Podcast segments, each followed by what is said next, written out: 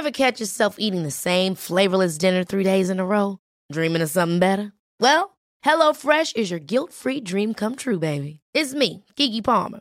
Let's wake up those taste buds with hot, juicy pecan-crusted chicken or garlic butter shrimp scampi. Mm. Hello Fresh. Stop dreaming of all the delicious possibilities and dig in at HelloFresh.com. Let's get this dinner party started. Here's a cool fact a crocodile can't stick out its tongue. Another cool fact you can get short term health insurance for a month or just under a year in some states. United Healthcare short term insurance plans are designed for people who are between jobs, coming off their parents' plan, or turning a side hustle into a full time gig.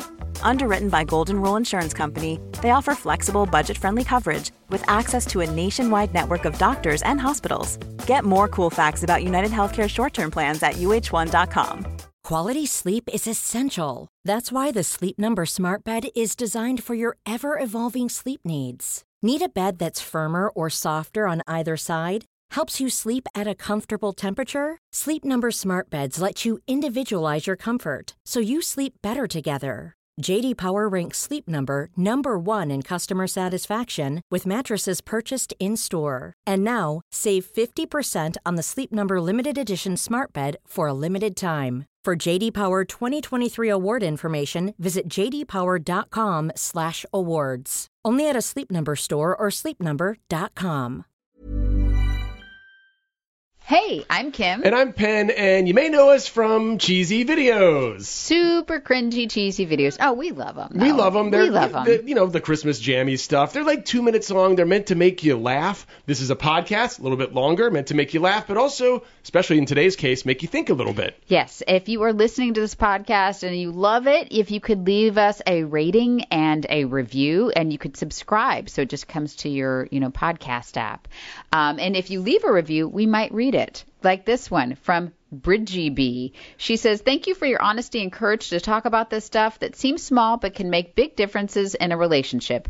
I grew up in a house where parents worked together and ran a company, and listening to you talk through so many parts of life marriage, work, family, parenting, and balance it's refreshing and uplifting. I love it when people say nice things about us on I the know. internet. We're only going to read the good reviews. I'm kidding. That's I- not true. I, I want someone to sit, like, leave a bad review. No, somebody did. It would basically said that we we talk too fast and that we need to slow down. Oh, well, so we Coming up now, we talk to a very impressive doctor Okay, you have to go faster. You have to go faster. about, among other things, how to change your life through diet. This is our doctor. This is Dr. Harriet Hansell, and she absolutely 100% changed the way we eat, and then we changed how we even take medicine. I got off of some medicines, and she is doing the important work, and it's all fascinating. Here's an important note: she is our doctor.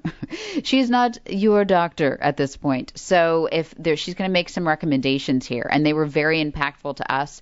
But please, if you have questions, you have to talk to your own doctor. Don't don't try any of this stuff um, without consulting a physician. And also, CrossFit. Cue the song. I'm a CrossFit bro. I'm a CrossFit bro. I'm a CrossFit bro. Bro. Bro. I woke up and posted this video eating a plate of bacon. Paleo! My wife's like, honey, that's too much meat. I'm like, yeah, bro, today's WOD is sweet. The kids are like, bro, don't you need to go to work? I'm like, yeah, but first I need to PR my jerk and work on my snatch. What's that? You don't know? It's alright. You're just not a CrossFit bro. I'm a CrossFit pro. This could go on for five minutes, right? Yes. Or should we? Let's let's let's zoom out. Yeah, we're gonna go fade out. Fade out. I fade keep out. saying, I keep thinking that this is a television. It thing. Is not a television show. Yeah. Welcome to our podcast. We are talking fitness and CrossFit and nutrition and all of the things. Yeah, so we have a very good friend who also we are clients of hers. Her name is Harriet Hansell, and sh- the re- Dr. Harriet Oh, Hansell. She I- earned that. Yeah, I know, but we're in the pod. I'm going to call her Harriet. But we can. She's a doctor though. Okay, well, Dr. Hansell brought us wine at 9:30. This is why I love So, her. and it's 9:30 in the morning, and that makes me super happy because uh, you know that's that's kind of how we roll here. So the reason we played the CrossFit song is because she uh, she and I share that passion, Mm-hmm. and it's part of her plan to make me a uh, less unhealthy person. I think that's the that's the the term of it. And I can't wait to tell my story with Harriet because I was a different person eight months ago before I met her, Okay. and she has changed my life for the better. Can I read her bio first, so b- before we yeah we launch in, so people know You that can she's read it, credible. Hansel, so hot right now. Hansel. Hansel is so hot right now. Please tell me you guys know that movie re- reference. Please. Me? No, I know you know Oh, okay. it. No, Hansel is so hot right now. So Dr. Hansell, I can't even be serious right now, is a board certified family physician who practices integrative medicine with a focus on functional medicine, medical acupuncture, and fitness optimization. She received her medical degree from UNC Chapel Hill and completed her family medicine residency at Duke University, where she also served as chief resident. What? I didn't know that. She received some of her initial acupuncture training in Beijing, China, where she, in medical while in medical school, medical school completed her You've medical. never read this before, Oh have my! you? I have read it. I haven't read it out. You didn't know she was chief resident. I no, but I read it, but not out loud. You know what I mean? So here, okay, I need to. So she is super fancy. Yeah, she is. So she had it. She practiced in a traditional family medicine practice, uh, paired with ac- medical acupuncture for 14 years um, between Duke Family Medicine and a Raleigh-based UNC clinic before opening her own integrative private practice in Durham last year. She's an avid CrossFitter and a coach at CrossFit Durham and she optimizes the health of athletes. She and she competes in masters CrossFit competition. She's the mom of two. She loves to travel and cook. She is invested in the community. She makes me feel really lazy. And here she is, Dr. Harriet Hansell. Thank you for joining us. Thank you for having me. so See, that was good. so she brought wine because she Yeah. felt like she needed to be like she was like nervous She's about nervous. this. Yeah, people, you know what? This can be intimidating. There's four microphones. There's Max. Max is kind Max of is uh, like uh It's kind of a Hello, creepy everyone. guy. Uh, yeah. It's, it's totally What? okay. no. Um, it, but but what we want to do is is just let you talk. Uh, one thing that may make you less nervous is just you can make fun of me. Yeah. And talk about like your first impressions of me when you saw my blood and you heard about my habits and the way that I ate and the way that I lived. It is not uncommon. well, I will say this. So this is how I came to know uh, Harriet um, Hansell so hot right now because I was going to a traditional doctor and I have some things. I'm in my 40s. I have two kids. I was sleeping. I could not not sleep like during the middle of the day. I would like pass You were a out. napper. I was a napper. I had Yeah. to be, even though I worked full time. Um, crazy, like let's just get TMI, just like crazy cysts everywhere on the old ovaries, and the doctors I were going was going to was just pitching like like a crazy course of medicine and just like these cra- th- just medicine like here take Yeah. a pill and i just felt like there needed to be a different way and so i kept asking and asking and they're like oh you should go see this doctor dr hansell and then so hot right now. Hansel's so hot right now. And Yeah. that's how I ended up in your office. And I did the blood work that you prescribed, and then you read it kind of like tea leaves. You're like, you're probably feeling this, and you're probably feeling that. Yeah. And it was like, oh my God, no doctor has ever taken an hour with me and like acknowledged that, yeah, I don't feel right. Yeah, talk about that first hour. You you came away from that in tears, and, and I don't mean that in a bad way. You came away like emotionally changed from that conversation. Uh, Dr. Hansell, I'm just going to call her Harriet. Call her? Harriet. Harriet, do you remember that conversation, and can you kind of take us through it? Do you remember every single patient you've had for the last year? Go. yeah. So I do have this commonly happen where people start talking about you know just all the problems that they're having and they're they go to the doctor and they're like well your blood work looks great. Um do you do you want a sleeping pill? Um do you want it? So we call it the the pill for the ill. And that is unfortunately what western medicine has turned into. And western medicine clearly has a lot of benefit. Like if i get hit by a bus tomorrow i would like a western medicine doctor to help fix me. Yeah. but when we're looking at chronicity of disease and preventative medicine, it's not about you know, following these group based potential, like, oh, well, in this study, if we take out all the confounders, you can't have seven different other conditions. If you take this pill, you will feel better. And let me, you know, just say that you may get cancer from this pill. You may get this. You may get that. Yeah, the But you know side effects in the commercials. effects- like, it just, for me, I feel like we are throwing blankets on a fire hydrant that fire hydrant is like spewing out inflammation, and we are directing it towards the end part of the inflammation rather than taking care of why don't we just turn off the fire hydrant? Yeah. And so my approach is really one of partnership with the patient, listening to your story, trying to figure out like this is pretty cool. Look at this timeline. Did you realize that your thyroid went out after your mom died and after you had all these emotional things happen. Stress is a real thing Yeah. and it can drive disease. And so what I love to do with the patients is go through their history, go through their timeline, and then really come up with a feasible plan on what are the things that I need to do to get healthier and not just acutely, you know, like sh- certainly we want to take care of the symptoms that you have right now, but we want to make sure that in the long run, how do we decrease inflammatory disease such as cardiovascular disease, diabetes, um, cancer? Those Yeah. are the bigger things that people worry about. And unfortunately, people usually often wait until something bad happens, and then it's so much harder to fix. And at Yeah. that point, it, it, it, it's almost like you need something stronger Yes. that's not preventative. And, and it is harder. You know, as a functional medicine provider, it is definitely more difficult once you're at the end game Yeah. of your inflammation because then you have to undo just to get back almost up to threshold. And then if you can actually prevent it by filling up, I call it a wellness bubble. Yeah. So this wellness bubble, it's a very simple analogy.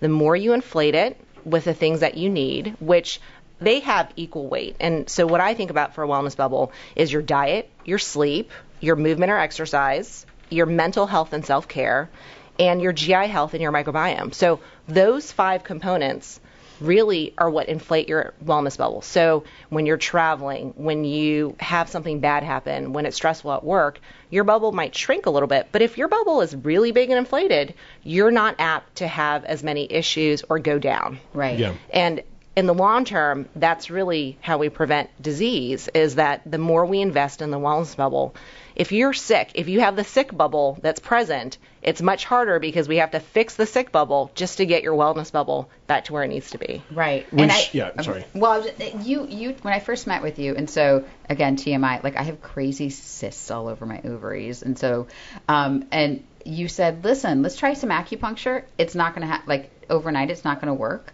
But like six months from now, you're going to feel different. So it's not an over. So whereas a pill that they were they were pitching me this like pill that like they give to diabetics basically, and it was like this weird, yeah. Because the baseline is that you're insulin resistant when Right. you have polycystic ovarian syndrome. And so we have better methods to fix that besides just giving you contraception, giving you metformin, which is probably what they wanted to give you, Right. which is a, you know, it's a diabetes medicine that helps with insulin resistance.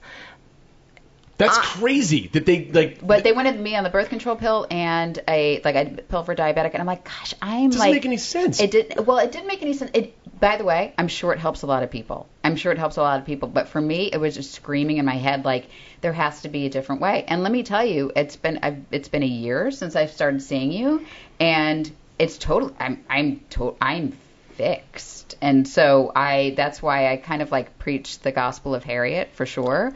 Um, and so hold on, let's rewind. You were in a traditional medicine practice where you were seeing clients every like what like 15 minutes I would or see probably 26 patients a day. what the heck?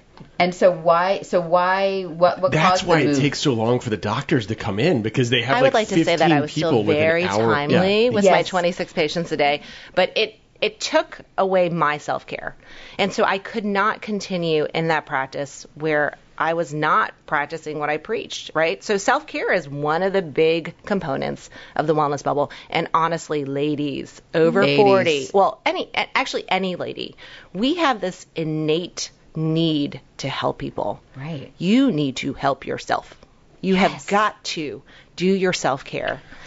And, on, and conversely, guys have this feeling that they are totally okay and no one's going to be able to tell them what to do. And if they start hurting, they'll go to the doctor and find a pill for it. So I I think have- genders both Yes, uh, I often thing. have that where I'm like, oh, so why are you here today? And they're like, uh, my wife made the appointment. Yeah. You know, so I, it, I made his appointment. No, that was us. So No. yeah, and let me let me take you through this because Kim had this like breakthrough kind of. I feel like she felt empowered after she talked to you. After I talked to you, I felt terrified Um, and and and look, eight months away from it, you and I are friends, and we we laugh about it. And my blood tests show that I'm a better person now. But th- like you went through this stuff, you're like, oh, you've got ADD. Oh, you've got your sleep hygiene. I didn't know, know what the heck sleep hygiene was. Like, am I farting in my sleep? I didn't know what that Yeah, meant. yes. These, well, yeah, but that wasn't what she was asking about. Um, all these things, and she like looked at my back, and I had like a patch of hair in my back, and she's like, "Do you have spina bifida?" Just randomly, yeah. It's like And so, by the way, our son has was- this weird yeah. has this weird like birthmark across his spine, and so that's what they were testing Yeah. for. So I think it's like, yeah, I've created his clone. So, Anyway, yeah, it was this crazy thing, and I went home and I was like, Kim, I, I, I think this. And of course, I'm like, this like defensive guy. I'm like, I think Harriet hates me because. Well, so you- I've been dragging Penn kicking and screaming down the journey of just like personal growth for the past Mm-hmm. year. And so part of it was getting his crap together on the health front. it's and not like I was unhealthy. No, but that's but he looks He's a CrossFit bro. He's a CrossFit Yeah. bro, and so he looks like the picture of health, but his blood work told a very different, different story. Anyway, so we we had the meeting, and it- it's been great just learning about. And, and really, the big thing for me, and that you talk about, is this cascade of inflammation. That's the term that you used.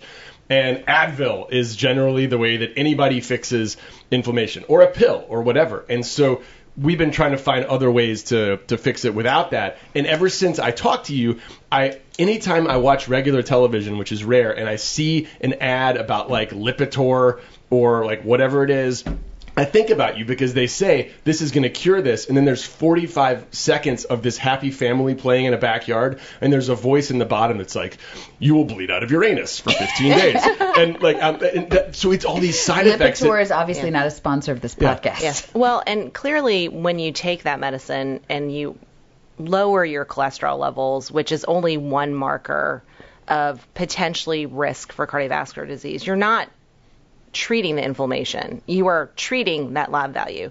And so part of the reason why I do labs is only to show kind of objectively, wow, look at look at all these changes that have happened. Yeah. And so I have a patient that I saw this week which, you know, she's in her mid to late 30s and she's had children and she had difficulty losing weight. She couldn't get her period back after her um, last pregnancy. And she was just so frustrated. And every time she went in, you know, your lab work looks fine.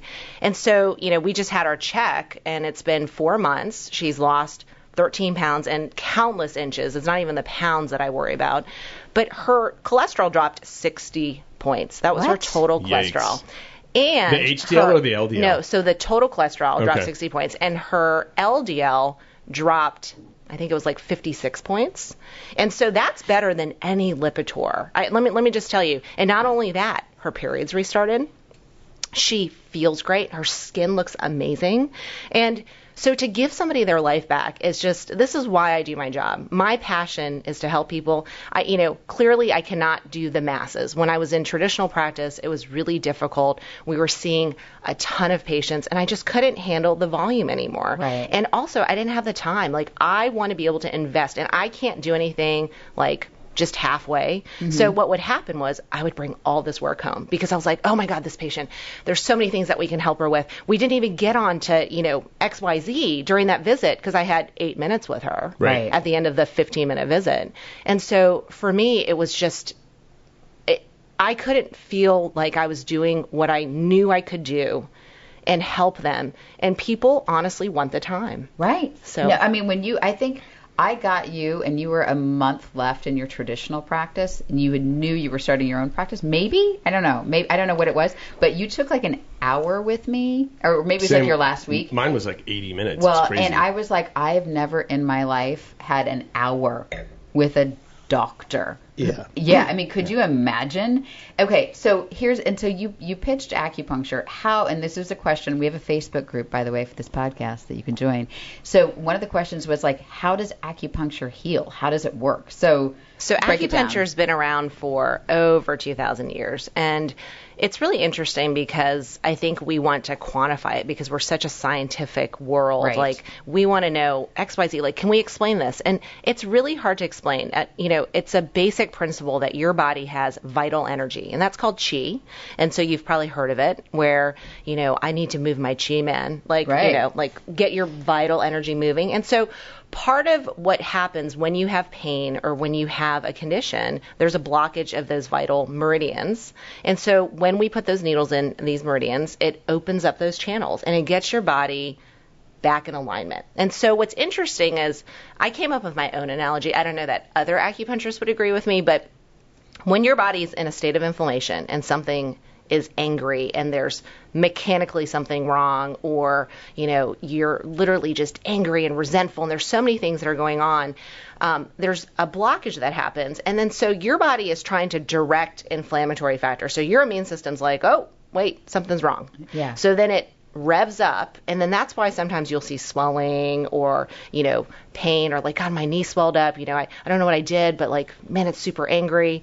And so i think about your body like unleashing the army to the inflammation or causing the inflammation so to speak but there's no general directing it. And then so acupuncture you know you put in these little needles and these little generals pop up and they're like hey guys let's go over here. Let's concert our efforts and make sure that we're actually moving the energy and not just flooding the area with soldiers just running around not knowing what to do. And so, you know, acupuncture has been such a vital part of my childhood. You know, I'm Chinese, I'm 100% Chinese. I was born in Hong Kong. I've been in America since I was one, but came from very meager beginnings. Um, you know, immigrant family, super poor in New York. And my mom would get acupuncture and then she would go to the other doctor and I was like, "Mom, why are you going to two different doctors? That doesn't make sense." And she was like, "Well, one's my acupuncturist and one's my, you know, the American doctor." And I'm like, "Hmm, okay." And as I was going through school and I knew that I wanted to help people and I knew that I wanted to pursue medicine, I was like, "You know what? I I got this. I'm going to do both." And so when I went to medical school, I had already known that I was going to go down that path and that's why I created all these electives on acupuncture. You created them. I they did- created them. they They, did not exist. Okay. So I created the, um, I did like a sociology elective, and that was when I went to China in 2000. And then I ended up creating all these electives where I got to meet with all these cool licensed acupuncturists in like Durham and in Hillsborough and Raleigh for a month in medical school. And I was like, you know what? This is what I'm for sure going to do. And so when I re- interviewed for residency, I was looking to stay in the area because my husband has a business in the area. And so, you know, what happened was I was looking at UNC and at Duke. And basically, I pitched to them if you want me to be a resident, I would love to join your program, but you have to let me do my medical acupuncture program during residency because I knew I wanted to start a family afterwards. I wanted to be done with the training aspect. And so Duke was like, oh, yeah. Yeah. We we got you, sister. So they let me do it during second year of residency, which is you know residency is legit. It is Yes. very difficult. I mean, I watch I watch ER and I I, watch watch Grey's Grey's Anatomy. Anatomy. Yeah. I know. It's the I same don't, thing. all that sleeping around. I A don't, lot of I sex don't in the know. waiting So room. I, Like a lot of I, that I going wish on. there was. Yeah. I, I wish there was McDreamy? that much like fun stuff that happened. It was Saint really Elsewhere. not that fun. so you know, it's it's interesting though because I'm so glad that I had chosen that path and was very assertive when I was interviewing for residency because really that paved my path. So by the time I was graduated from residency, I was already certified in acupuncture. And so I helped Duke create their medical acupuncture program at Duke Family Medicine, and I definitely brought it to the UNC clinics. The UNC outpatient clinics had never had an acupuncturist. Yeah. Um, it's definitely not an MD acupuncturist. You know, there's acupuncturists at the bigger medical center, but you know, just to start that clinic from ground up, it was it was super fun actually. So you know, they didn't really know. They're like, oh well, maybe we'll give this a shot. And is and it's been around for like two thousand years, right? Plus, yeah, Plus, yeah. plus. But in in in America, me, I was like acupuncture. That's like super woo woo. Like Mm-hmm. that's like it's not what my doctor like because I'm so programmed to think that like that's not what doctors do. Yeah. Yeah. That I, I feel like when I have to tell people I get acupuncture, I'm like, no, but she's like an MD. like she's a doctor, and I feel like I have to qualify it. And it depends on what area you're in. You know, if you live in California and Oregon and in like Washington and some, you know, more, More progressive? progressive states, it is part of the general care. And so what's interesting about it is that we're, uh, you know, even though the triangle I think is definitely progressive for North Carolina, we find ourselves, and particularly in Raleigh, I would say more so than in Durham, um, that you have to explain yourself like, oh no no, I'm going to try this stuff. But honestly, I think it's like I looked at the statistic. I don't really remember. It was like a 60 billion dollar industry that people are seeking other forms of medical Yeah. care because they are so unsatisfied with the current care system. Well, and also I feel like just the proof is in the pudding of you of you having to start this whole thing. I, I think it's which be- was super scary. I mean, you know, literally, I, my husband basically had a conversation with me. And, you know, I got home 7:30 after seeing 26 patients. I still had probably 20 charts to do, 100 in basket messages, mm-hmm. and he looked at me and he said, "What the heck are you doing?" And I was like, "But this is." You know, this is what this is why I went to medical school. He's like, this is not why you went to medical school. you know He's most like- great things happen when someone says, "What the heck are you doing?" no, and, It's and you know, and start. he is such a great guy, and he owns his own business. He's always had that like just do it yourself attitude. Like if you can't figure out like being employed and having to do it under certain rules, why don't you do it yourself? And I was like, well, I can't open my own business. Like no doctors open their own business. Everybody's owned by like a bigger medical system. Yeah. But it was really interesting, and I went to a conference this weekend, and one of my favorite quotes is, um, you know, I was just sometimes I was angry, and I was like, you know, trying to make up for it in CrossFit. So I'd wake up at like five in the morning, and then I'd get to CrossFit. I would like throw the barbells and be like, yeah, this is this is where I'm gonna get my stress out. And then I would go to work, see my patients, come home, try to like take care of the kids, and you know, cook them a healthy dinner and then try to do bedtime, and then I'd be up until like 12 or 1. So clearly, my self care was down. Out the window. And, you know, uh, the, so the quote that I heard this weekend that was fantastic was that if resentment is high, then self care is low. And Ah. how true is that? So true. And women, we get angry. I mean, Angry. like we get, and not only do we. So in your 20s, I don't feel like you get angry. I feel like it sometimes just gets a little bit like, hmm, I'm. You know, you you get a little bit indifferent, maybe You're also not responsible for a lot in your 20s. You're not. No, and I think uh, then in 30s, you know, if you have your children, then you feel this responsibility. Then you feel like this sense of duty to take care of everybody else. And then in your 40s, I feel like this is like the period of awakening. I mean, I'm so much fitter now than I was when I was 25 when I thought I was fit. So you could definitely kick uh, Max and Penn's butt one. I would say like left-handed. Like yeah, she is strong. Yeah, I feel like we should describe the veins that we're looking at right now. Yeah, we they're should popping. be because this is a podcast. It's actually turning into a little bit of a wadcast, if you know what I mean. Talking a lot about CrossFit here. Um, no. No, but so when I, I- woke up this morning, I was like, I'm going to use that joke. a what? No, At you were some planning. point. Oh yeah, yeah. Oh, you That's got writers. Yep, I'm done. I'm going to drink some wine now. You guys go ahead. No, well, I but- think that she just needs to have me stand right here, and you can point out all the problems and go. See, I would definitely put se- 75 we pins could right use here Max as a guinea pig. and No, here. well, but can I say this yeah. though? While we're all talking, I text Felicia, my wife, a picture of Doctor with wine Yeah. in hand and hanging out and just having a good time, and I said. Oh, this needs to be our new doctor, and she's like, she looks awesome. and she's like, what kind of doctor is she? And so I'm texting back and forth as we're recording. yeah. She's like, oh, she's our new doctor. Yeah. I have to have her. Well, her here's as the our thing. So she started a new business and kind of like, ah, I don't know. Now I try to call and make an appointment. It's like, oh, we can see you. No, you you you work us in. I'm You still you working you you guys you, in. you work us in. But that 26 being said, people a day. But that being said, no, No, not takes it- anymore. no, Not no, no, anymore, no. thank But that being said, you you do make your time, but there is such a need for this because you are you are like full, right? Mm-hmm. Well, I'm, I'm getting there. Yeah, I, you know, it it always varies based Yes. on season, mm. and as people their self care goes down, they end up accumulating all of their inflammation, and then bam, then they come back and it's Yep. like urgency, right? Yeah. So Well, Dr. Hansell, I've got to ask, because you did this, and this is a unique aspect of going through Duke and creating your own electives and creating your own wellness uh, plan, and now seeing the benefit from it, is Duke thinking like maybe this is a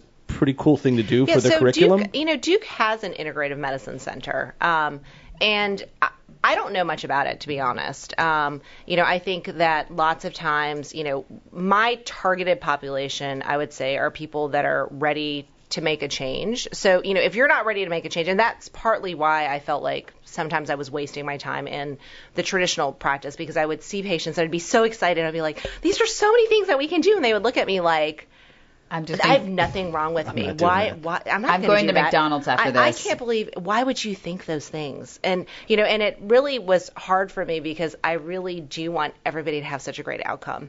And so when I know that there are certain things that you could do that would be helpful, and and I can meet you part way. Like you need to tell me what you're well, you know, you can invest in, and we will definitely inflate those parts of the wellness bubble. But I can tell you that if you inflate only, which was what I did, I inflated the exercise movement bubble when I was trying in survival mode, living in the other traditional practice.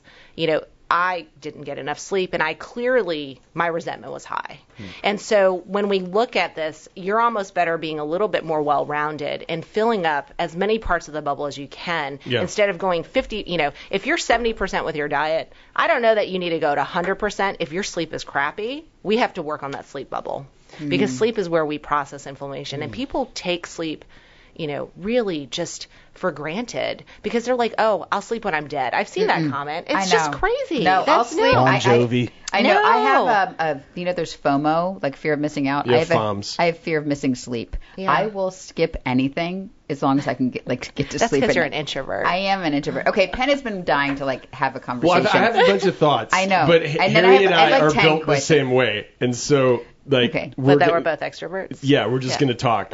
I know, no, um, but and I have a she lot of has more important stuff to to say. Like I had a funny joke, but it was like 10 minutes ago. Okay, what was it, honey? It was if you if you it's not even going to be that funny. don't know. Let's hear it. Let's was, hear it. If you want to make the world a better place, take a look at yourself and make the change. I was going to quote Michael Jackson, and that was a long time ago. So it's gone now. It's gone. That we've missed that. I need to learn to just go with the flow of conversations. I don't oh, know Oh, if wait. Harriet can help with I, that. I think Penn is a yeah. little bit. He's just like crap. She keeps on I know, talking. no, I no, mean, no, it was- I no. think he's like, oh my god, wait, wait, I there's am another feeling extrovert no, no. You're just you're great. I'm feeling useless here. I don't No. need to be here. No, no, but you know what I will say? Okay, we we have a lot of questions. I totally am going to get to. You should do all those. No, no, no. But you, you Penn had high, borderline like high cholesterol, I do believe, and then Oh. high, his insulin was crazy. High cholesterol, high sugar. We thought that may have had a little to do with um, an inhaler that I took the morning of, but it also it also had to do with the amount of carbs I was eating. And then, like the really the big reason that I, I went to visit Harriet was because my family has Alzheimer's.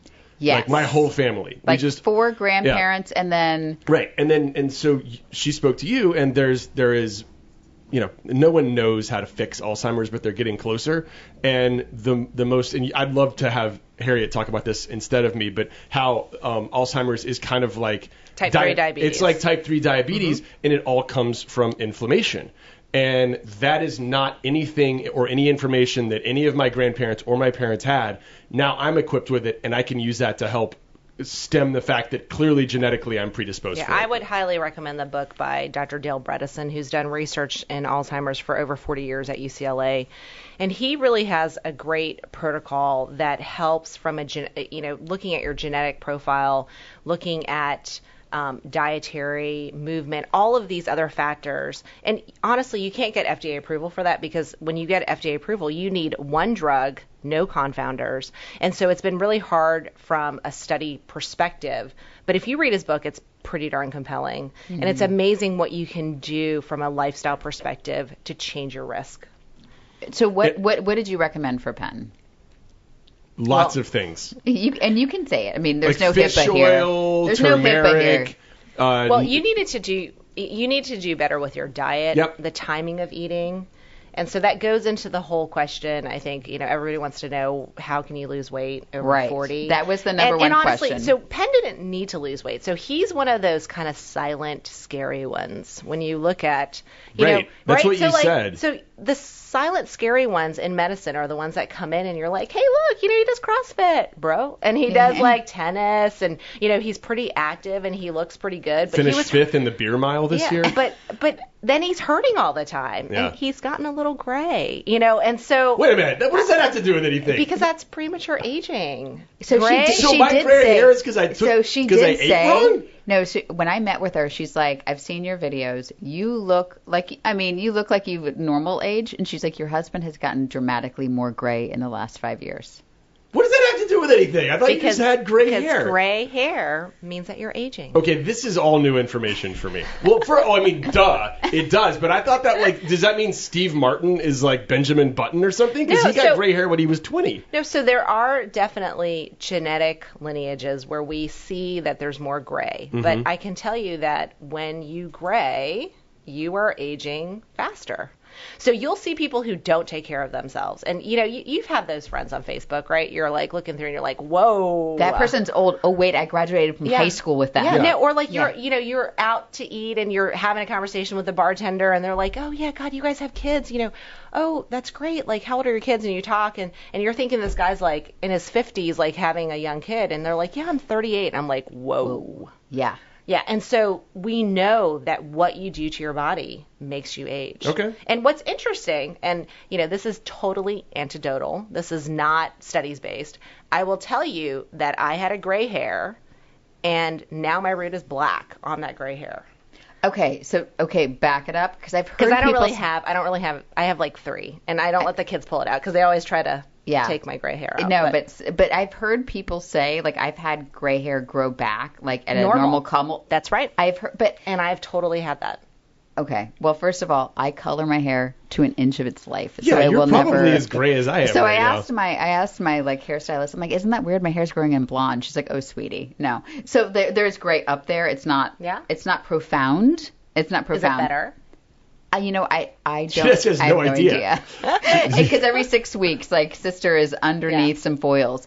But um, but there is. But what were the recommendations that you gave to Penn? Like let's. So, you know, I think I did it very fast because he was, you know, it's hard to catch Penn. He's very, he's moving quickly It's like a and moth. talking quickly. um, so we talked a lot about diet and timing of eating and how our body actually, you know, with availability of food 24/7, the difficulty is is that we feel like we have this like ticket to eating all the time. And honestly, we preach it. I, I can tell you my nutrition class at UNC, I actually did a whole rotation at Duke with a nutritionist, and it's really talking about these principles of ma- making sure that your blood sugar doesn't drop. And so you need to eat every two to three hours to ensure that, right? So what we neglect on this is the fact that through the history of time, people have gone through fasting. And so whether that was because they didn't have food or whether that meant like you know as cave people we didn't have anything to kill or you were not a good hunter um, but what's interesting is a lot of the studies are based on these religious fasts where we look at like even ramadan where they fast traditionally from um, sunrise to sunset and they only eat in the other time periods that there's clear decreases in inflammation in blood pressure in cholesterol and and that's actually even reverse of our circadian rhythm. So it there's so many there's so many um, different you know reasons why fasting can help. And it doesn't necessarily have to follow just your circadian rhythm because a lot of these people who honestly work shift work and they work later in the evenings and they're up later you can adjust your eating schedule accordingly. And i have found intermittent fasting to be amazing. And i you know i use the term intermittent fasting kind of together with almost like a duration of eating time. And so one of the big studies that they quoted was that if you give, you know, mice, two different groups of mice, the same amount of calories, the same type of food, if you give them the access to that food over a 24 hour period where they're kind of eating throughout that 24 hour period, and then the second group only gets access for eight hours in the day. Mm-hmm. Group B mice, who only gets eight hours of access, is skinny. Group A mice is fat. So what that means is, is that a calorie is not really just a calorie in the respect of fuel, it actually starts the cascade of all of these different hormones at play, which is what really plays a role in why we're seeing such high numbers of, you know, diabetes, inflammatory conditions such as like, you know, infertility. Infertility is insulin resistance. Mm-hmm. And when we look at all of the cardiovascular disease and cancer rates, like we've gotten better at treating those. So certainly people live longer with cardiovascular interventions, but we need to close off the valve on the fire hydrant. I'd like to go back to the mice. Yes. Um, so it was just different diets for the mice. Nope. Same diet, Right. same calories. Yeah, I got it. So But it was that they had access to that food 24 hours versus, versus eight hours. eight hours. Why did why did they feel like they had to do that on mice? Why couldn't they do that on people? Well, they can. I mean, I, I have enough data on my people, and there is a lot of. So, you know, at USC, Dr. Longo is um, a longevity specialist, or he's a physician that has really kind of studied this fasting model, and um, it's pretty fascinating what you can do by just controlling the timing Yeah. of what you. And if you think about like our country compared to other countries, you know, how many times are you talking to somebody and they're chomping on gum? I mean, yeah, it's sugar-free gum, but that sugar-free gum has either aspartame in it or it has Splenda or it has some type of artificial sweetener in it that still sends a signal to release insulin. And the problem with our population is that we have become insulin resistant. They our bodies see insulin all day long, so we really don't know how to utilize it. And so, you know, it, it, it's fascinating because I think that culturally we see these differences where, you know, if we're hungry, we drive through drive through or we hit the vending machine. And in other countries, when I lived in China for a month, you know, doctors I think make $800 a month there and they literally go to the market on their way home. They get like maybe a small amount of protein, greens, the, the majority of their diet is vegetables, and they go home and cook it. Nobody goes to the grocery store and buys cookies or like Yeah, ramen boxed or things. like, you know, Yeah. like any of the convenience foods that we think about. Um, it's going back to that whole food based diet that really like shopping in the periphery of the grocery store has some merit to. Can I just ask you the simple question of what is intermittent intermittent fasting and how exactly does it work? Just to back up for a second. Well, so from the intermittent fasting model, basically the studies show that it improves your insulin sensitivity. Um, there's also uh, hormones that are at play where your hunger hormones are really kind of satiated and they're your, your body just really kind of functions at a point where it feels like it can use its own fat as fuel. And so the problem with eating every 2 to 3 hours is that you constantly are using only the glycogen that you've eaten or like the glucose that you've eaten. And once you've depleted that you take out the glycogen stores out of your skeletal muscle and your liver. But i can tell you so when i ate every two hours which i did at boylan or sorry when i worked at that unc clinic and what's interesting is i would drag my cooler in and i would have people are like god you're so little. Like why are you why do you have such a big cooler? And i was like i am starving. I got to eat every two hours. And it was healthy food but i can tell you that i could feel my sugar drop because my body only knew how to utilize the sugar I was eating. And so when I was at CrossFit, I mean, I did pretty well at CrossFit then, but now I am killing it compared to then because I actually can utilize my fatty acids as fuel now. So I often will go to CrossFit even fasting. And so But you don't have that rage anymore that you used to have. I don't. In the I mean, mornings, I- you like you, know- you No, had that's morning true. rage, rage. No, I when you were. did. Yeah, I- yeah. So well, so what is the window? Okay, so intermittent fasting is like not eating every two to three hours. So what are the hours that you would recommend? So there's a lot of different ways that you can do it. One of my favorite books that describes really the movement of, um, you know, why we should consider periods of fasting is called the Obesity Code by Dr. Jason Fung, and he's a nephrologist that really was like, hey, you know what? The studies show when we give people insulin, they get fatter. Like, Right. there's something to this. And so really the the book is great. I read it like 4 hours. It was a fun read because it talks about the history of all of the diets that we did. And really in 1977 was when we changed it and said, "Oh, everybody, you know, we need to go to a low fat, low cholesterol diet." Snackwells, everybody. Snackwells, Tang, Tab soda, you know, like so it, it came to like this no calorie thing or like oh we the bad guy in the room is cholesterol, which foods that are whole food based can have cholesterol in them, but that's not what drives your inflammation and cholesterol. It's really, you know, it, it's fascinating because I do feel like if you look at the obesity maps, and I wish I had taken a snapshot for you guys to kind of visualize and see the obesity maps from like 1985 to like 2000 and i think the most recent ones they have is probably like mid 2010 like 2015 ish if you look at we've had to create new categories because the population has gotten that obese Yeah. right so like there's all of these new categories that had to be created and part of this is this is honestly what we have taught the patients to do Eat every two hours. Yeah. And and it, like so it, so it, do you want us to eat only over a period of eight hours? So I, you know, so if you look, if you read that book by Jason Fung, it really talks about um, reserving your insulin release during periods of time. And so if you're going to eat, like, I love it when women are like, "Oh, I don't eat very much. I graze like a bird." But what's happening? Whatever. yeah, so what's happening when they do that though is that they're releasing insulin all day long because they're eating when their toddler eats, which is like every two hours. And so that constant hormone is being released. And so you are better off going through a period of fasting. And, and it depends on what conditions you're treating. It depends on, you know, what you're looking for outcome wise.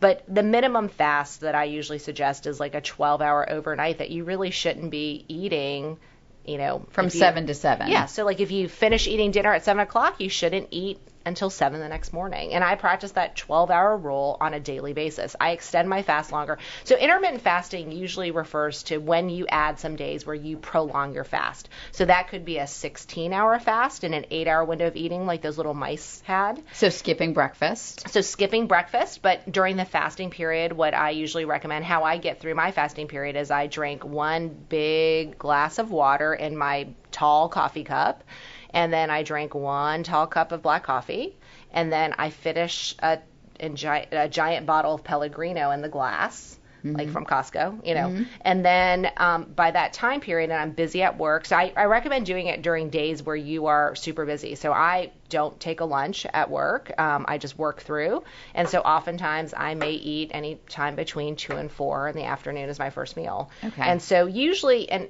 you know, it, it varies. Like sometimes I eat later because I coach CrossFit, and so sometimes I don't get home until later. But you know, you're just looking at the window at which your body has time to regenerate, and, And your it's- body has time to really process the inflammation. Because in fasting, and there's all of this argument as to how long it takes to have this process called autophagy, which is where your body I need you to spell that, please. it's A U T O P H A G Y. Oh my god, that brought me back to like spelling bee. I know, right? Ding. Yeah, and Harriet I'm sorry, you're gonna have to go to the comfort room now. So- you know, Kim was a reporter at the spelling bee, and she oh, had Oh, to talk to the I kids know. in the comfort room. I know, Which it's is where you go when all of your life's dreams have been dashed. Yeah. I and you got a word they were so sweet, and they were like crying, and they're like, "I think I'm just gonna take a break from the spelling now." and I was like, "Oh, you're like for the ne-. she's he's like, no, for like a week. I'll just not spell for a week." I'm like, "Oh." Kim's like maybe maybe longer. I don't know. Maybe, Maybe, I don't never know. Maybe, maybe never find again. That maybe balance you in your life. Yeah. You're 11. Go play a sport. Anyway, go Here's the on. football. So Yeah. the autophagy um, hypothesis is that you know over a period of time when we are fasted, we actually kill off the cells that shouldn't be around. So if you liken it to like you have a place of business and you're going to feed people every two hours, all the riffraff are going to stay, right? So it's like, hey, I'm getting fed every two hours. Why wouldn't I hang out with these people? Why wouldn't I stay working? And you may not be a productive member of the work team, but because you're providing this benefit, they're going to stay around. Now let's change that. Um, hey, buddy, you're not going to get fed for 12 hours. Then the riffraff are like, I'm gonna go somewhere I'm, I'm blowing this joint. Yeah. I'm not going to stay here. Why would I stay here if you're not going to feed me? And so the same process happens in our body where we have this regenerate, regenerative process, and we really believe that part of the cancer risk that we're seeing is that we're not doing a good sense of processing on our own body. Right. And so by going through these periods where your body actually has to go through recovery, um, you know, fasting, and then there's a little bit of, you know, re- kind of regeneration that happens, um, breakdown. Same thing happens when we exercise, right? So when you're sore, your muscles are breaking down and you're regenerating. The same thing happens when you fast. And that's why there's so many great studies actually on fasting with athletes that after um, I pulled some study that exercising while fasting, if you fasted for eight to 16 hours and actually exercise, and you do like five to 30 minutes of like high intensity exercise, like CrossFit would be a great example, or any of those, um, you know, HIIT workouts, that you increase your muscle mass. And what was even more fascinating is that all these people that are trying all the fad diets where they're trying to c- calorie restrict like throughout the day, but they're still eating like their regular meals and snacks, you lose 25% more muscle if you do the continuous caloric restriction rather than periods of fasting. You naturally do end up eating less calories when you fast because you're skipping probably you're skipping your breakfast and probably that mid-morning snack. Um, so there is some calorie restriction, but that's not really the basis. It's the basis of turning on all of those hormones and signals. And not every day. You don't do that. I don't do it every day. I mean, honestly, I think it's super easy. So when moms are like, I am just so tired and I don't have time to think about, you know, I got to pack the lunch for the kids and I got to prepare for dinner. Honestly, this has taken away all. Like, remember I was talking about that cooler that I would Yeah. roll in. I mean, it would take me like 20 minutes to cut. I would cut up my little fruits, proportion out my nuts, put them in little tiny glass mason jars, bring them in, and I legit had like a huge cooler full of food. That's a lot of time. It's a lot of time. And so now it's just gotten so much easier for me because I honestly just I cook double portions at dinner and we eat a very healthy dinner with a lot of vegetables. We eat some animal protein because we're not vegetarian. Um, you should be looking at wild caught fish, pastured chicken, you know, grass fed beef. And what we're looking at is that c- component, and then we end up doing like a little bit of carbohydrates. And your carbs could be, you know, whole Wine. grain- It, that you know that that could definitely be a consideration. Um, you could also Beer. do Yeah. you could could also, also- do beer. you could also do quinoa. You could do a sweet potato.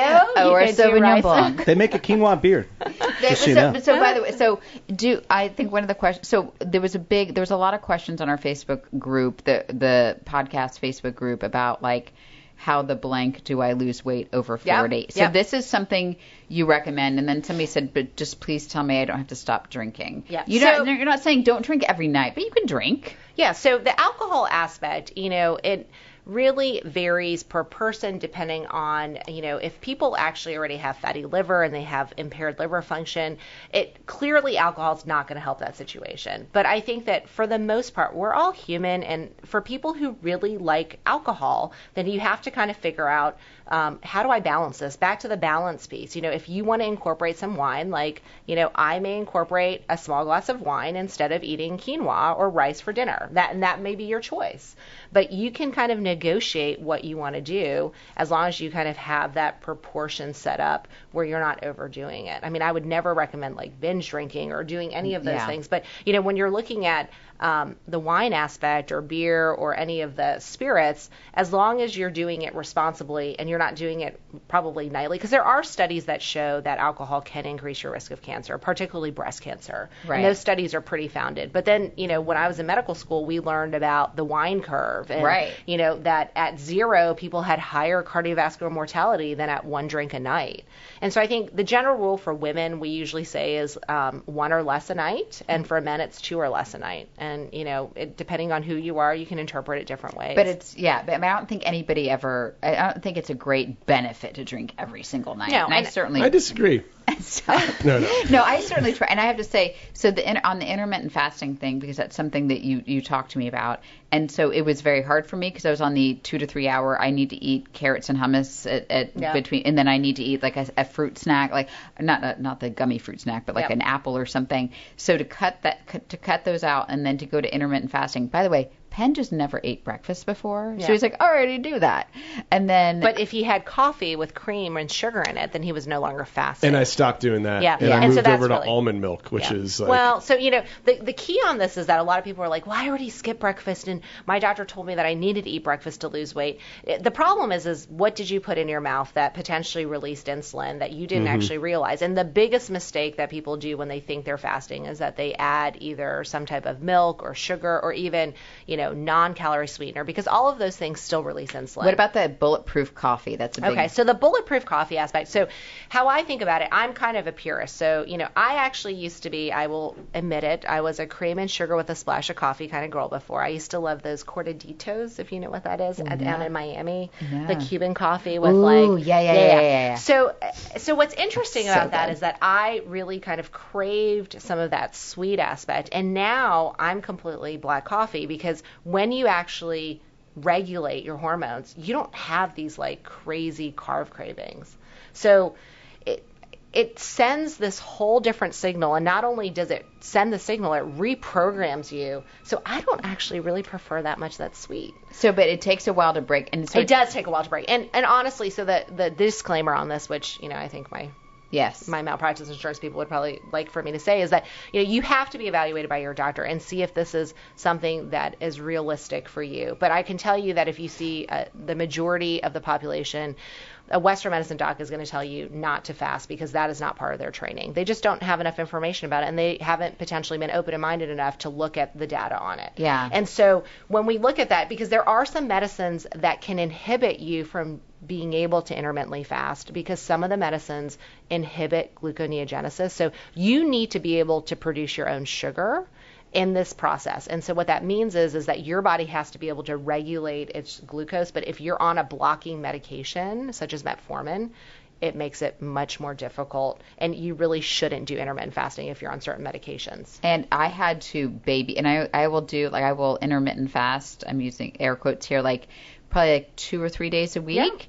And then, but it took me baby steps to get there. Like the first time I did 12 hours because I used to not be able to sleep unless I had a full stomach. Yep. So, And- but how how well did you sleep? uh, not obviously. Yeah, exactly. I didn't sleep well at all, and so I so now I stop eating. Uh, and, and, and on the good days, I stop eating at like 6:37 whenever our kids have, you know, we're done with dinner, and then to make it to seven, and then so the next and then next week I would make it to eight, and then the next week I made it to Yeah, nine. and you just do it incrementally. And, incrementally, and then And- and, then it, honestly, on busy days, I didn't miss it, and so I was like, oh, it's lunchtime, I need to eat, and that was only like two or three days a week. It's it is so much easier when you're busier. We work from home a lot of times, and that's just, I mean, it's a little just- bit harder. It's yeah. harder, yeah. It's, it's definitely, and you know, and I think there is some normalcy. So we don't recommend for children, you know. So like on the weekends, I have regular meals with my kids Yeah. and my family. So you know, it. What's nice about it is that you set the rules. It's your control of the situation.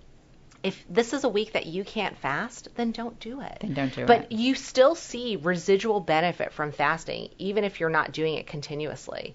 And what's interesting too is that, you know, a lot of people say, well, I'm so busy, I have to travel, and, you know, there's nothing healthy in the airport. That's like the perfect time to fast then. And I can tell you that this last weekend, you know, the conference food was not fantastic. So it was perfect for me to just skip the food and to eat when I could eat and actually have like a good balanced lunch.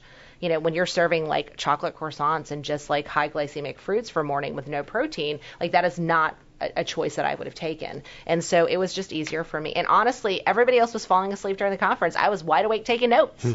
you know, so and part of this intermittent fasting piece is that that brain fog that everybody talks about. Oh my god, I got this brain fog. I can't, you know, I can't function. I just feel like my brain is just mushy and I just my memory is just not good when we fast, that part of that is the release of insulin, that you're getting that like fogginess. So when you're not releasing it, everything is nice and even. Your body performs better. I mean, I have patients that come back and they're like, holy smokes, I get more done now in the first five hours of my day than I did in the eight hours of my day before because I'm so much clearer and I'm so much more efficient. So we're we're hearing all these great results, and we're hearing your philosophy, which Kim and I have adopted. But what I'd love to talk a little bit more about is the in between, which is you know rather than taking a pill, which is easy, you open your mouth and you put a pill in it, and it goes into your stomach and it does all the work for you. There's a lot of work involved in this. There is a lot of and work. you have to get people to buy into it. Yep. You had to get me to buy into it. You had to get Kim to buy into it. I think the reason I bought into it is because you scared the bleep out of me. Was that intentional? No, Or- I, so I'm very blunt, and you know Yeah. my personality is very like I have no poker face. Yeah. So what happens is when I see stuff and I'm like, there's definitely some abnormalities that we need to address, and these are the these are the tools that you can have if you're willing to take on that mission. And so, but I will meet you where you need to be. If it wasn't the dietary piece, that it would be the sleep piece. It would be, you know, you have to figure out what you're willing to invest in and which part of that wellness bubble you're willing to invest in. Yeah. And that's where we start. And honestly, when you start feeling better, it becomes the domino effect. Everything becomes easier. It doesn't become as overwhelming of like, oh my God, I have 70 pounds to lose, and where am I going to begin? It's it's not that. And I, it. This is a journey. There is no quick fix to this. And I agree. honestly, the Yeah. Western medicine stuff is not quick fix. It artificially lowers your numbers, but it does not change your risk in the long run. I agree. And and you know the first the first t- time you told me, okay, pizza's right out. That's the two things you can't do. You can't do bread and you can't do cheese. Those are like the main things that you told me to so stop doing. It depends on And- where you're, you know, from an inflammatory factor piece, certain food groups can be way more And for me, it was that. For you, those two for me, things it was made dairy. a huge right. So I'm just talking about me difference. here. Yep. So and so at the beginning, it was really tough. It Yeah. really was. And then it, you know, it became habitual, and I actually stopped craving. I see a pizza now, and I'm like, I don't even know if I want to eat that. I guess the You reason used to I'm- fix it with pizza. I would just put anything, pizza on anything. You wrote Yeah. a whole song Yeah. about fixing everything. Yeah, you fix pizzas like yeah, it is. It's, it solves a lot of parenting problems. But I guess the reason I'm bringing that up is because the people who are listening to this don't have you speaking directly to Yeah. them. So the, the biggest thing I would say about diet is whole food based diet. Okay. Um, what we're looking at is you should be eating a lot of plants, right? And variety, not the same thing every day. So that could be broccoli one night. Like I don't make it really like, oh kids, here look, there's three different options. There's honestly one option. I made broccoli and flank steak tonight. That's that's what you get. And Yeah. so, but we make a lot of it. And so I have leftovers so that the kids can heat it up for lunch the next day, and I have leftovers for my lunch the next day. But one day you do broccoli, next day you do cauliflower, next day you do kale, next day you do spinach, next day you do Brussels, bok choy, get a ventress, try some new vegetables. Um, animal proteins, we're looking at grass-fed sources because unfortunately in the conventional meat market, you're looking at you know cows that are fed things that are not in their native what what they should be eating. And so their microbiome is not what it used to be. So when you're eating that you're you are what you eat. And so if you're getting poor quality meats we just you know honestly we buy less meat we eat less meat but it's better quality. Or you could use those programs like butcherbox or strauss direct or use um, like get it into a csf or get into like share a cow with a neighbor and split up that cow Yeah. get it from the farm and so you know what you're getting at that point rather than these large That's such a CrossFit thing. Like I, Yeah. I, Get a cow. I, had been at CrossFit for a week, and this guy was like, "Bro, we're going to North Raleigh. You're gonna buy a cow. Yeah. You're gonna come with us, brah." And I was like, "I don't really have the freezer space." Yeah. Bruh, buy a freezer. But Buy and then freezer. Yeah. you know like in wild caught fish, you know, so a lot of the fish these days, if they're fed and, you know, they're farm raised, you're getting a lot of runoff from all the pesticides, and those fish are actually pro-inflammatory. You think you're doing a good job by eating tilapia, and you're not. Um, you know, wild caught fish, wild caught seafood, you get so many nutrients from that. And what we see and what I see across the board is these people that look like they're overnourished, and we do run their blood labs, and it's like you're like B12 deficient, you're like iron deficient, like you are across the board micronutrient deficient, and yet you're eating a ton of food and you're overweight. So what's wrong? And it's the quality of food that you're eating. I love how you say overnourished instead of overweight. That's a big. So okay, let's. So CrossFit. We kind of started the conversation conversation with CrossFit. You are dressed, ready to go to CrossFit right now. So talk to us why, especially women. I know there's men listening too, but should, should make the case for CrossFit, knowing that I don't do it. or CrossFit. for high intensity And so, workouts. so, yeah. so my whole thing is that I I used to be that cardio girl as well. You know, you would run and you're like, yeah, I ran like a 5K today, and you know, I'm super fit because I'm running. But you know, at the end of the day, like if a I tourist in my own city. well, so if I if. I fell in a ditch though, could I get my tail out of that ditch? I don't think so. Like I couldn't probably back. Well, so I did gymnastics, so my muscle memory was pretty good. So going into CrossFit was fun for me because it was like revitalizing that whole like elementary high school days of gymnastics. But I can tell you that I didn't feel confident my body. So if I felt like if I was under attack, if I did get attacked, or if I fell and couldn't get myself out of a bad situation, I didn't like that feeling. I didn't like that feeling of vulnerability. And it was interesting because with CrossFit, like I feel so stinking confident in my body now. I it really has gotten to the point where, you know, you would think like looking at a workout, you're like, there's no way I can do it. What what CrossFit does well is you do that. You may not do it as 100% prescribed, but you can scale any movement. And at the end of the day, you look at that workout and you're like, you know what? I totally did that and I can do it. It's these like, I'm type A, so I need to have these little affirmatory checks where, you know, hey, I lifted, you know, 250 one day and now I'm lifting 275 for my deadlift. This is amazing. This is great. You know, part of why I do competitions is because it's fun. Like the camaraderie at these um, competitions. Like I want to share a moment, like in February when I was at this masters competition and I was doing this lift that I have I couldn't do. I, I tried to do it and What I was, was like it? was so it was this complex where it was a clean, a front squat and then a thruster. Okay. And so That what, sounds like we should make, kinda- change this to an R-rated. no, they all, all of the well, we're going to talk about the snatch later because Yeah. that's the that's the one I have the most trouble with. Well, so what's interesting is so I had tried to so they had this ladder and you had to do a certain mm-hmm. weight and so I could only do 135 pounds for those that ladder and so during the comp they didn't have the 135 you had to do 145 and I like looked over at the you know I emailed the lady and I'm like really is there why is there not a 135 category and she's like look it goes from 125 to 145 suck it up you can do it and I was like, okay. So I get to this competition and I easily clean the clean it. I front squat it. I take a deep breath and I look up and a total stranger looks at me and shakes his head and he goes, "You got this." And I was like, "Hell yeah, I got this."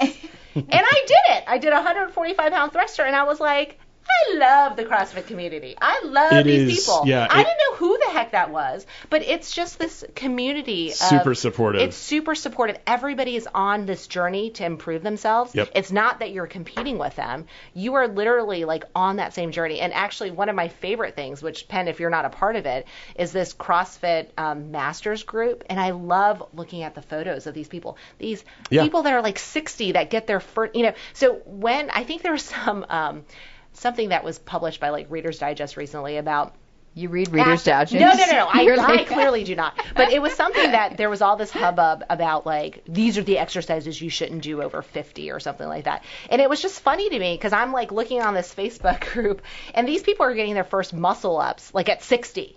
And it's like you can awesome. retrain your brain and your body. And there's no, you know, I started CrossFit at 38. I'm 42 now. And I mean, like, honestly, I kill a lot of those workouts and even better than some of the 20 year olds. Yeah. And it's super fun. And it's fun to be in that environment where everybody is really just like high fiving you and just like, you know, they call it a cult for a reason, but it's not really a cult. It's this, this, like everybody is so super positive and everybody Yeah. wants everybody to There do were well. yeah. Yesterday there was this guy named Tony. He's a beast. He's in our in Oh, our I know Tony. gym, and he he was doing this workout where he had to do a bunch of double unders and a bunch of wall balls, and he had to run and do a bunch of. He had to do it all in under 12 minutes, and he was down to like his last uh, 50.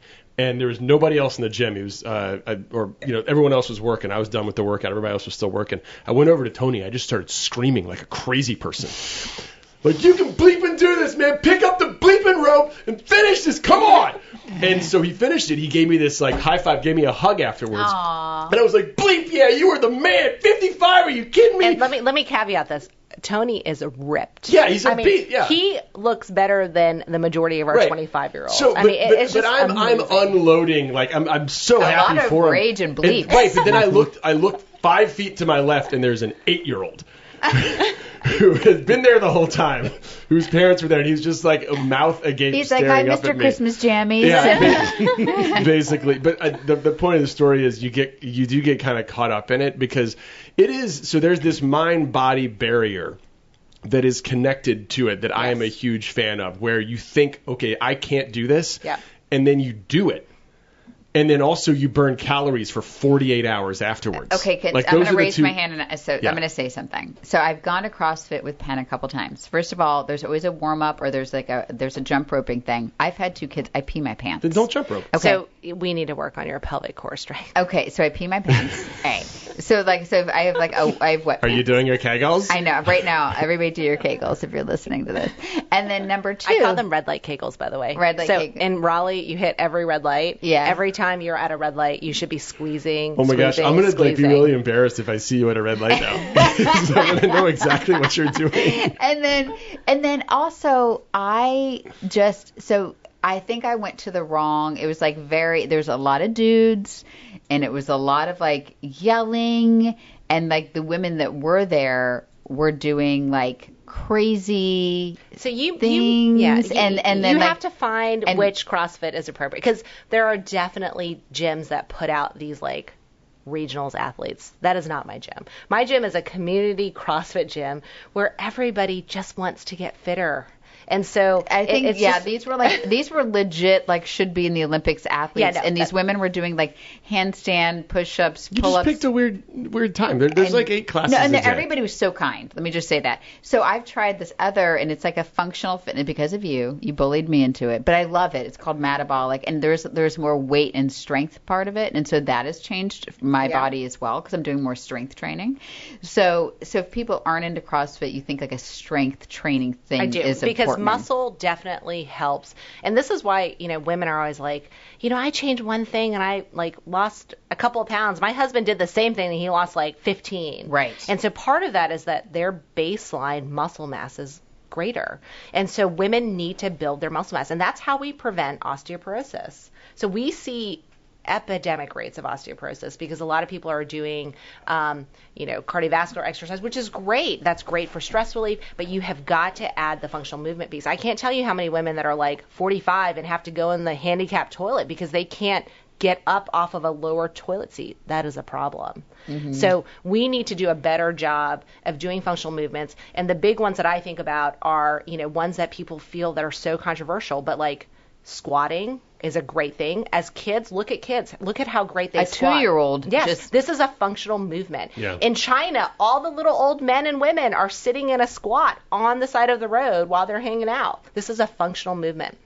The other thing is deadlift, where when you're lifting up your 50 pound bag of dog food, like when we say we shouldn't be deadlifting stuff, you are deadlifting deadlifting stuff in You're just a doing it daily the basis. wrong way. You're doing You're it the just wrong arching way. your so back. why not Yeah. learn the proper way to do these movements so that it can translate into real life? I do when I lift stuff now. I feel like I I'm I have like a scoop in my back, and it's a weird feeling that I didn't I, I didn't know how to lift stuff before. There's So, dog food in our garage right now that needs and I'm, to be I'm gonna good. scoop it. go. I'm gonna scoop my back. So anyway, we um we we could talk to you all day. I know. About I feel like there needs to be like a second. She has 26 patients to get to later today, no, so we need she to. doesn't no, I'm see joking. 26 Um, patients. uh, Where can people find you? Yeah. Like if they want to. So if they, you know, I recommend um, ifm.org is the website for the Institute for Functional Medicine, and it talks really about what we do as practitioners. Um, my website is uh, drhansell.com, and that's d r h a n s e l l.com. Um, two L's. two L's. Yep. Yeah. It's confusing because my first name has one T, and then I have two L's on my last name. So Oh, you're one of those. Kind of You're one of those. Yes.